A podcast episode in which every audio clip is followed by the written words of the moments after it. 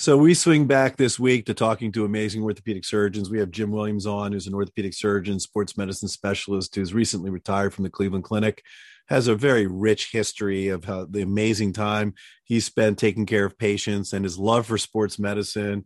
Took care of the Cleveland Indians as well as the, the, the Cleveland Cavaliers, and just a, a lifelong member of the Cleveland Clinic, and just has amazing stories we also talk about some new technology that he's a part of. He's the the chief medical advisor for Lazurite, who has developed one of the most unique, coolest medical devices to come out in, in literally years. It's called the ArthroFree, which is a arthroscopy uh, camera that has its own light source that requires no wires, and you can actually visualize and take care of patients.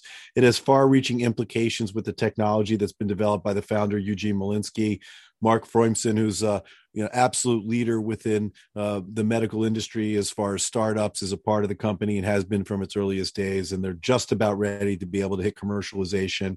It's a great episode. I know you're going to love it. Hashtag follow the fro.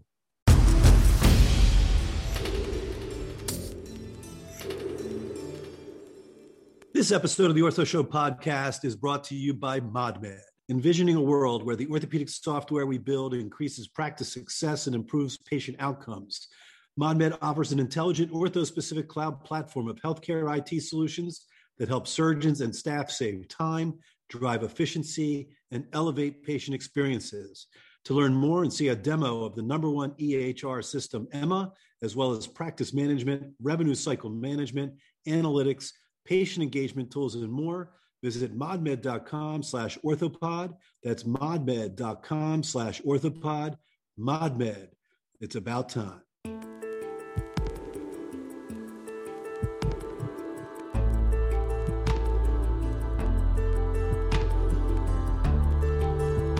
From medical media, this is The Ortho Show.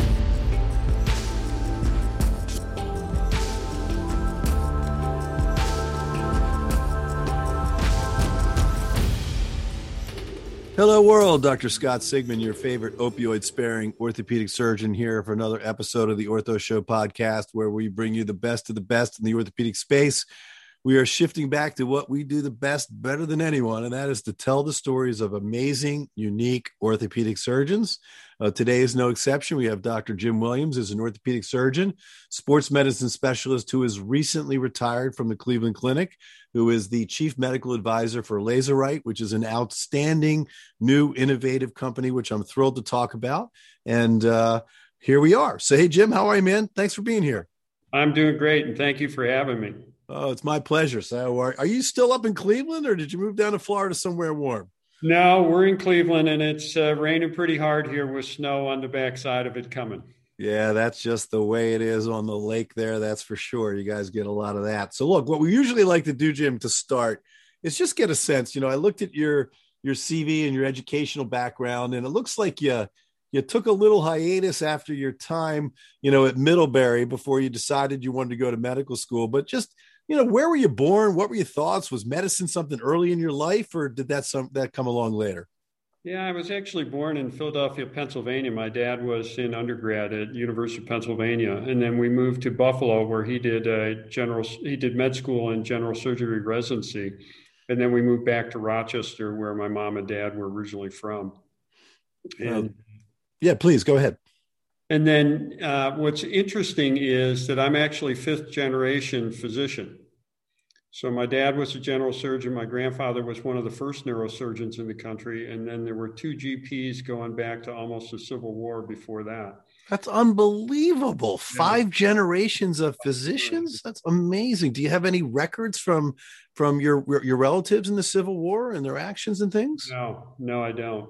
But uh, it's just it's it's a phenomenal story. It dies with me though. None of my I I work too hard. My kids didn't want to work that hard, so I'm the last generation. You're the last generation. Well, you never know. I think with some with a history like that, someone is gonna there'll be a, another one that's born that's gonna pick up the torch. I'm sure. That's awesome. So so mm-hmm. you're so you're at Middlebury from 1973 or so. So you're about you're you're sort of late 60s then because yep. I'm I'm late 50s so you're about 10 years ahead of me. I went to Tufts Tufts undergrad so we did not see each other. We were about a decade or so apart, but uh Middlebury is still an amazing school with a great uh, great education and uh, has has always been. And then so, but it looks like you weren't 100 percent sure on medicine right away. I mean, where, what did you do for a few years? Yeah, it was interesting. Um, Pre med was tough at Middlebury, and uh, it was the hardest time in the history of medicine to get into med school back then.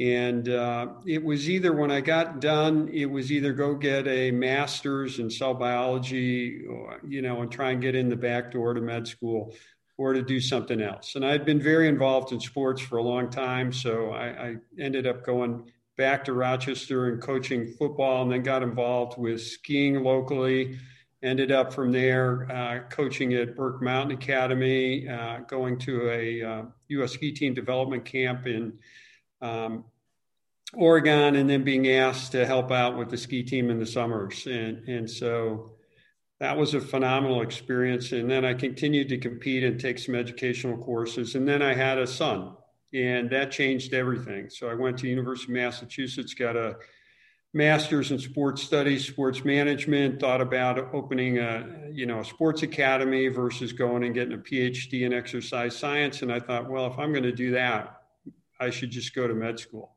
So I went back and finished all my pre-med requirements at the University of Rochester.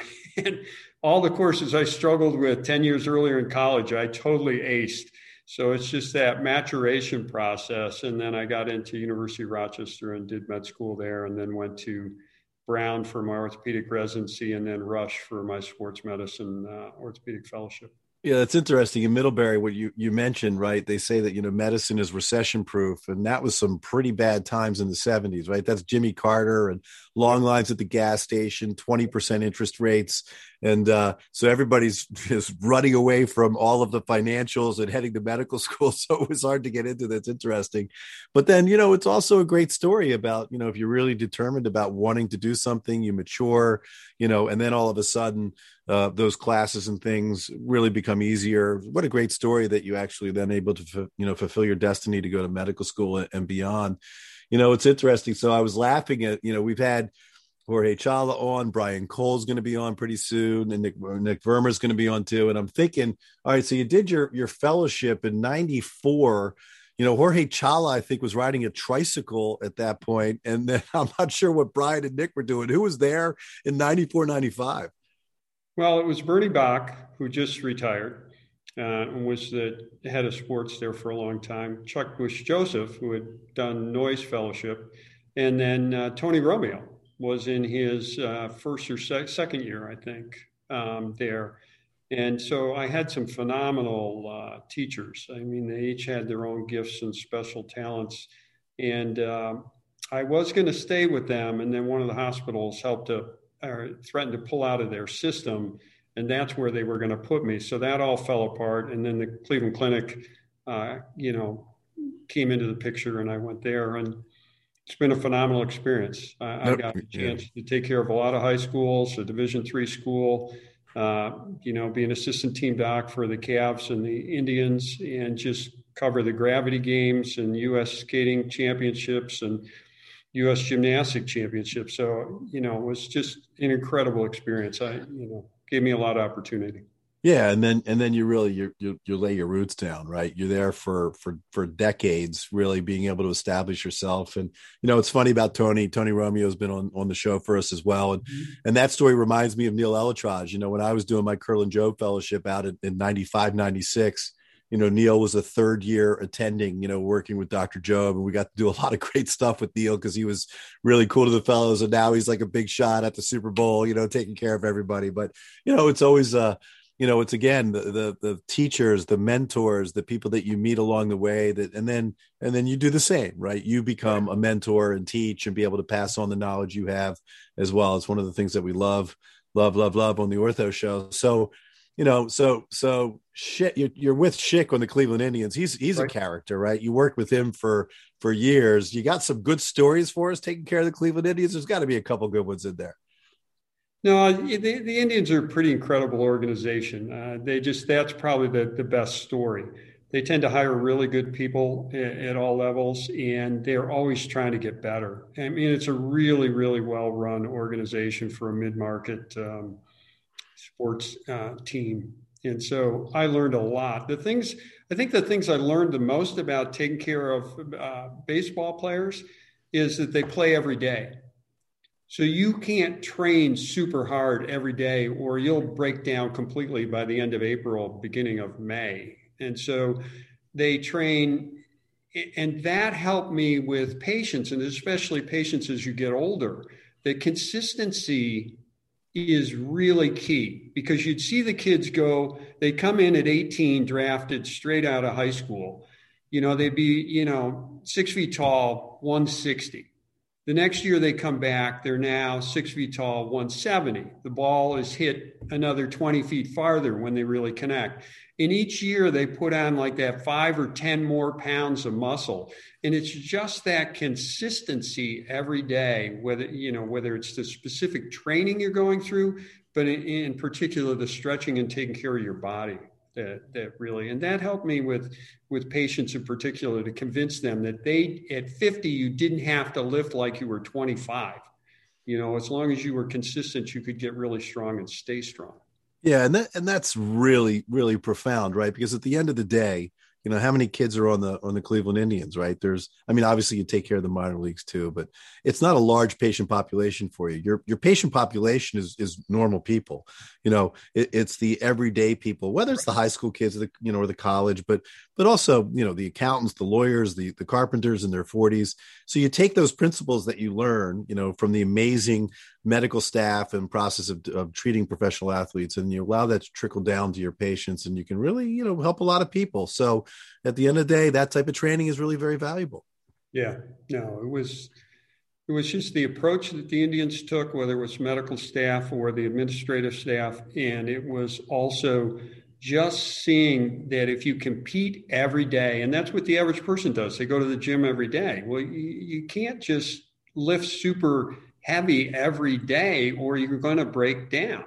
And especially as you get older. I mean, you've seen it a million times where you get that guy who's in his latter 40s, who's been the big guy in the gym, and all of a sudden his shoulder goes. And you tell him, well, you can't be the big guy in the gym anymore because you're just going to keep beating yourself up. He doesn't listen to you. He comes back now, he blows a knee out you fix the knee. And by the time you've operated on him two or three times, he finally realizes that, yeah, I need to back off on the heavy weights. I need to do more aerobics. yeah. Yeah. No, that's why we do knees and shoulders left and right. We want to be able to take care of those patients across their entire continuum. Uh, you know, I can, I can speak for myself. I mean, I'm 57 years old and I've got, you know, grade three Hamada osteoarthritis to my right glenohumeral joint with a huge loose body in there and like a little loose body in the biceps groove. But at the end of the day, you know, I gave up the stuff that was causing the pain and discomfort. I was a big gym rat earlier on, and now you just sort of get around and, and get it done. What about uh, so you took care of the Cavs too? What's what's the biggest difference between the baseball players and the basketball players? I think it's a it's a little different in the basketball players because from a young age they're taught they're told how great they are, and then they get on these AAU teams and they're continue to be told how great they are, and then they go to college for a year or two, or some don't even go, like LeBron was here the first time when I took care of them. And um, so they never had to work their way up through the system. That the you know in baseball, most everybody goes through the minors to some degree. You hardly ever see somebody get drafted and immediately end up on you know uh, the major league roster. So it humbles them. I think, uh, a lot more. If you've ever been, the first year I t- helped take care of the Indians, I went to every one of the minor league teams uh, throughout. And we had seven teams at that time. And boy, you go into single A short season, and it's a aluminum shed is the locker room with wooden locker, you know, plywood lockers and metal chairs on a cement floor. There's nothing glamorous about that. So even though they got the you know million dollar signing bonus or whatever, um, they're humbled. And so by the time they get to the major leagues, I think they appreciate uh, that opportunity to a much greater extent than the basketball players that come straight out of college or straight out of high school and go to the pros. Yeah, no, it's pretty remarkable. I'll, I'll never forget, uh, you know, one of one of the comments from from one of my Kerlan Jobe professors. You know, he's like Scott. When I first started off doing this and taking care of the Lakers, I had a nicer car than than the NBA players. He's like, that's not so much anymore. The world of you know professional sports and the way they get paid and the agents and the entire process of of uh, the nurturing of these guys all the way through it's uh, pretty amazing. So you know it's not it's great. It's high profile. It's it's great for your ego. It's great for your you know for the, for the wall to be able to say you're doing all these things but it's a it's a very demanding process as well. Your cell phone's available for trainers and for family members and you know you're doing all these things that you can for as many people but at the same time you again you take all of those values and things that you've learned and then you take care of regular patients too and they're so appreciative of, of what you can do for them for sure. So let's talk about what you're doing now because i think it's you know it's pretty cool. Here at the at the ortho show we're always we're big fans of innovation and i can tell you know for a long time there wasn't really a lot of innovation right? I mean i can tell you the arthroscopy tower that i use was purchased 10 years ago. It's got pretty much the same stuff that's going on now. The newer towers have some new bells and whistles but technology was always really slow to sort of work its way in you know to the operating room. Now we have robots that are happening. We have artificial intelligence. We have virtual reality and augmented reality for training. So there's a lot of really cool new things that are happening uh, and you're with a company called Lazurite, which I, I am fascinated by, and I've been able to watch how you guys have been coming through. I've had the opportunity to play with it earlier uh, this past year. And uh, why don't you tell us a little bit about the company, what it's about, you know, what you guys are really doing at this point, and, and what we anticipate moving forwards? Yeah, it's actually it's uh, actually fascinating. Uh, uh, Eugene and Ilya, the you know Malinsky and his brother, the CEO, came to me in 2014 and they said, um, you know, we've developed a novel light source. Do you think there's a, a need? We think we can build a wireless arthroscope. Do you think there's a need? And Scott, just like today, I started laughing. And I go, Are you kidding me? That's all my OR team and I have talked about for the last 10 years. So, I mean, we're going back into the early 2000s that we were already having that discussion in the OR about why don't we have wireless. So I was very impressed with them and I believed in them. And so um, I said, absolutely, I'll do anything I can to help you guys. So that was the end of 2014. And then 2015, we actually took the light into the uh, uh, cadaver lab at the Cleveland Clinic and we tested it and we found that it worked and we could generate as much light as we want. Then it took a number of years to uh, you know ultimately develop the wireless all the software firmware all those things and then to get a prototype. And so the fr- first prototype that i actually used and you can imagine i know this is coming so the wires are bothering me like crazy in the or all the, the, the light cable and the power cable. And it was and, and, the nurses knew it was coming too. So they were, you know, I can't wait. It's a pain in the ass to plug these things in. And, you know, I'm always worried about the field getting contaminated and I have to worry about patient fires and burns and all this stuff. So, um, the very first one I used in a cadaver, you know, it had latency issues. The image quality wasn't spectacular. But I turned to him and I said, I'd use this tomorrow just because it's wireless, you know? And then they went back and they they you know it's evolved to now where the image quality is just unbelievable. We've had it up against everybody else's and you know it's fantastic. Yeah well let, us back up. So you know we like to let make sure that the listeners know what we're talking about. It's not everybody's an orthopedic surgeon. So so when we operate right this arthroscopic surgery we use a camera and we have these little mini cameras that we can put inside of your knee or your shoulder or your wrist and it goes up onto a tv screen.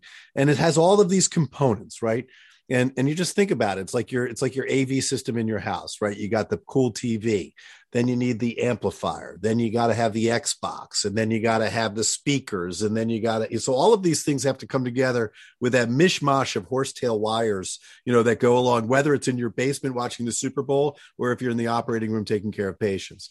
And so the concept is you know we have these these supercomputers these you know these cell phone things that we use every day in front of our hands. Why is all this cool technology not working its way in? And now you're talking which is even more remarkable it's 2022 this is now 8 years ago when this first starts.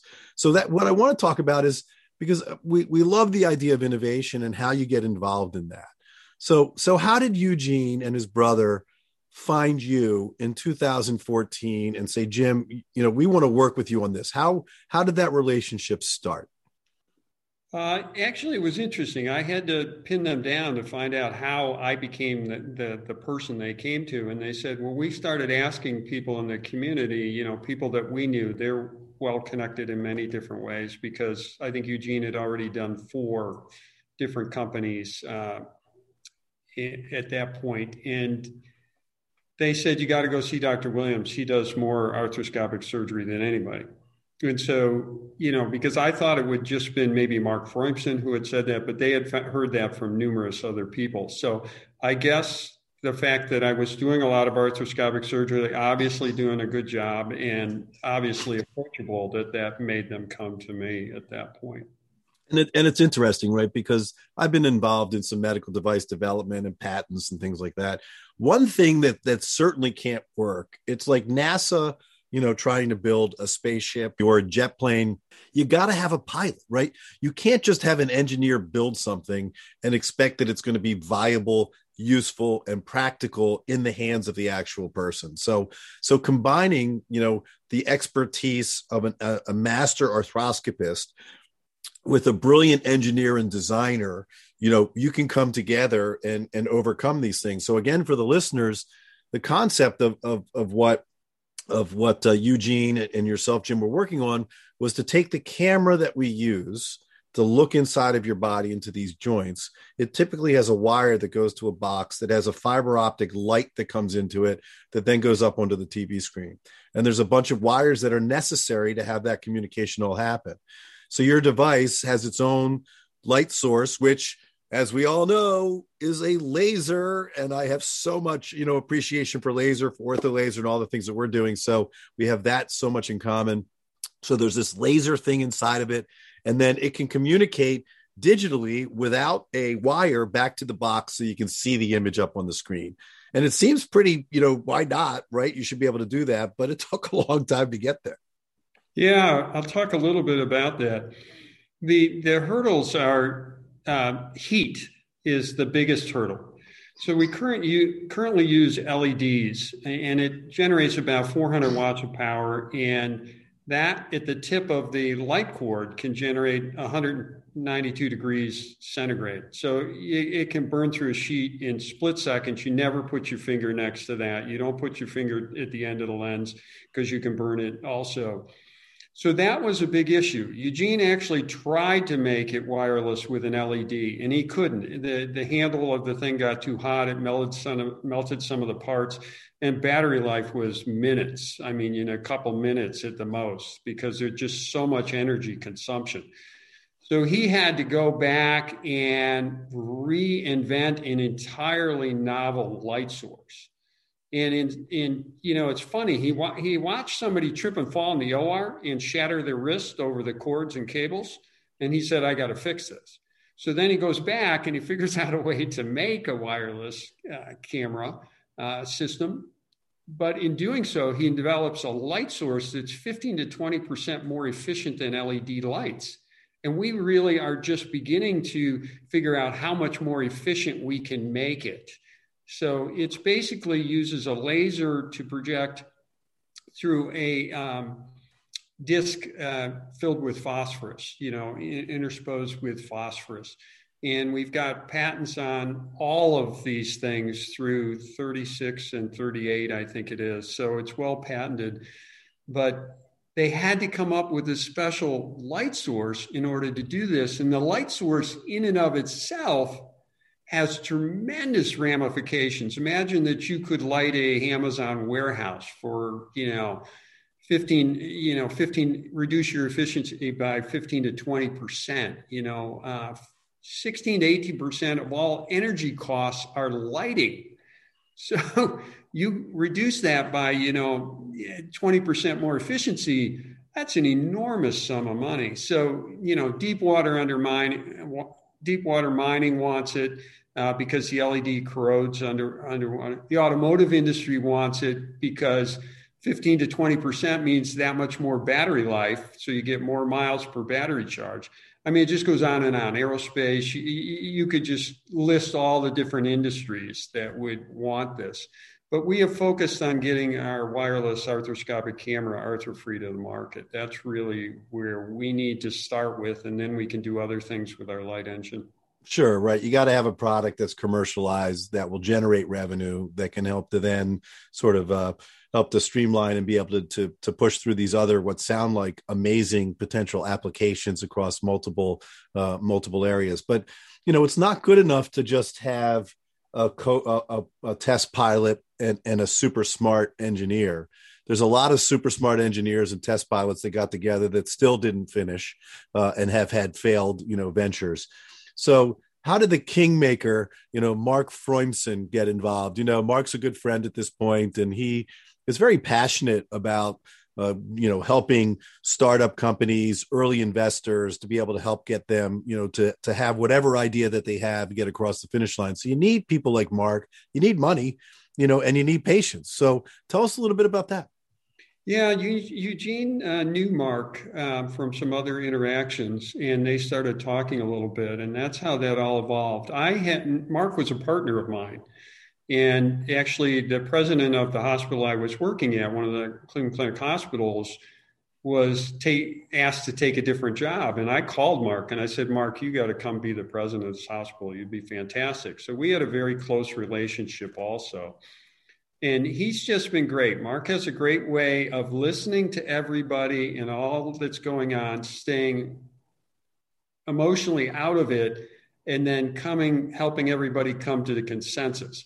So he was a great choice. And then he also, he had, uh, after he was president of our hospital, he went on to be VP of a big, huge hospital system.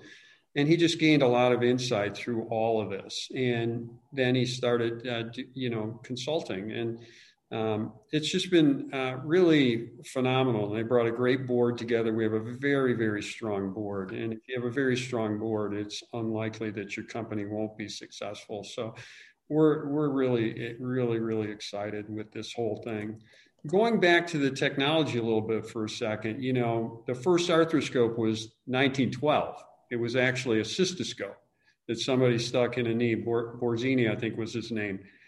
The next major disruptive technology with the arthroscopic camera, which McGinty was the one who actually designed that, and that was 1975, I believe. So you had a 50 year gap, or, you know, uh, more than that, 60 plus years. And then now, 75 to 2022, we're going to see the next disruptive technology, a wireless camera, which you know is it's a game changer. Once you went to a cell phone, you were never going back to the landline once people start using this wireless camera and they just everybody who uses it on a cadaver just they get done and they go oh my you know the cables i don't i i just it makes it so much easier to do this. Yeah i mean you guys are are the prettiest he she him her at the dance right now. And uh you know i had the pleasure for uh, for one of the large medical device companies you know to be able to to play around with it. And it really is very impressive and uh, you're just you're just all the talk. And uh, you know you're you're close at this point if i'm not mistaken to getting across the finish line with the fda or i should say the start line which is what we usually say. How far how close are you to the fda and when do you think we're going to really be able to get our hands on this thing? Yeah we submitted the end of um, december so it's usually a four to six month period. So we're expecting somewhere between april and june and we uh, they did something really special. They hired a uh, company that had a lot of ex FDA people on it that still are. So they kind of took us through the whole process and what we needed to do. And they have a 95% first pass success rate. So we're pretty confident that this thing will be on the market come April uh, to June at the latest. So, you know, AANA, maybe AOSSM, certainly. Um, That's awesome.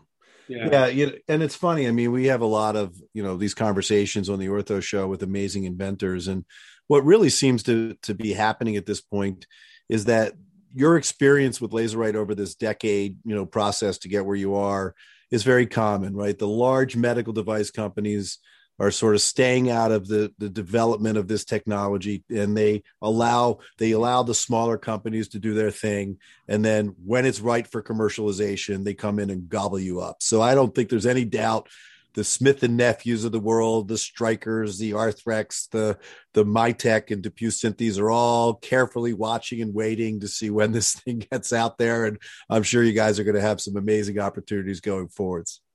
Yeah, it's interesting. You know, we we won that ACE award, Accelerated Cutting Edge Award at uh, AOSSM and that really put us on the map. A lot of people knew who we were at that point, and I think that's where we met you and you did the little podcast right by our booth that day. I mean, we take full credit for this stuff, Jim, you know, because yeah. if you remember, you know, Kevin Rocco was there from BioRez as well. And so for BioRez, he won the award as well. So we joke around. And then three weeks later, he got FDA approved after the show. So we're like, we're really responsible for all this, Jim. You got to be throwing yeah. us some more show love. No, you know? absolutely. You guys were great. Well, you gave us your uh, Scott Sigman Award for, I did. for innovation did. at that meeting. But, um, you know that was fascinating. The, the judges who came up to judge it, they could tell the the enthusiasm that we had, the, the belief we had in the product. They saw the you know the the value, and all three of the judges wanted to invest in the company. I, I mean that doesn't happen every no, that, that's true. You know, it, I'm sorry. Go ahead.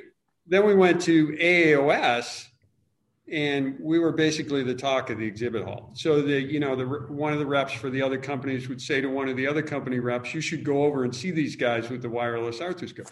So all the reps from all these companies kept coming to our booth, and it was fascinating because they were absolutely they they saw the value in it right away, but they were also scared a little bit. But I would ask them, if you had this product, would it be easy to sell?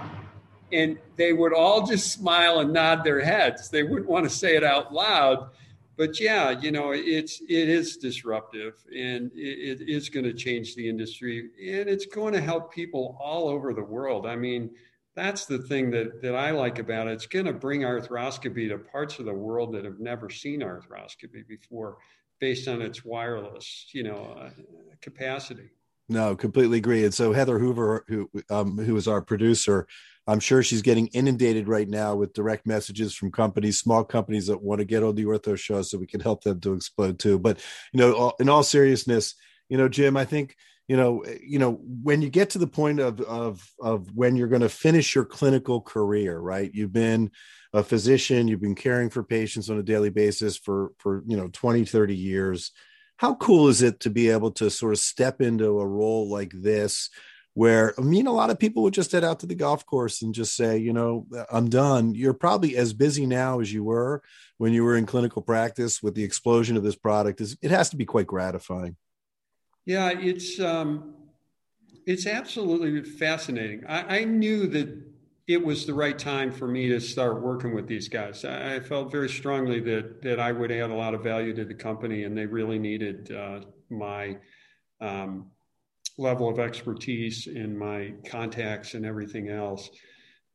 The thing that's different about it is you, n- number one, it's an incredible product that for me, it really, it's about getting this out there. I mean, I've invested twice in the company. And, and the first time I invested because I believed in Eugene and his brother and I wanted to see this product come to market. The second time I invested I wanted absolutely to make sure this product came to market. So I was investing to make sure it would get there because I knew, you know, we get into this because we want to help people.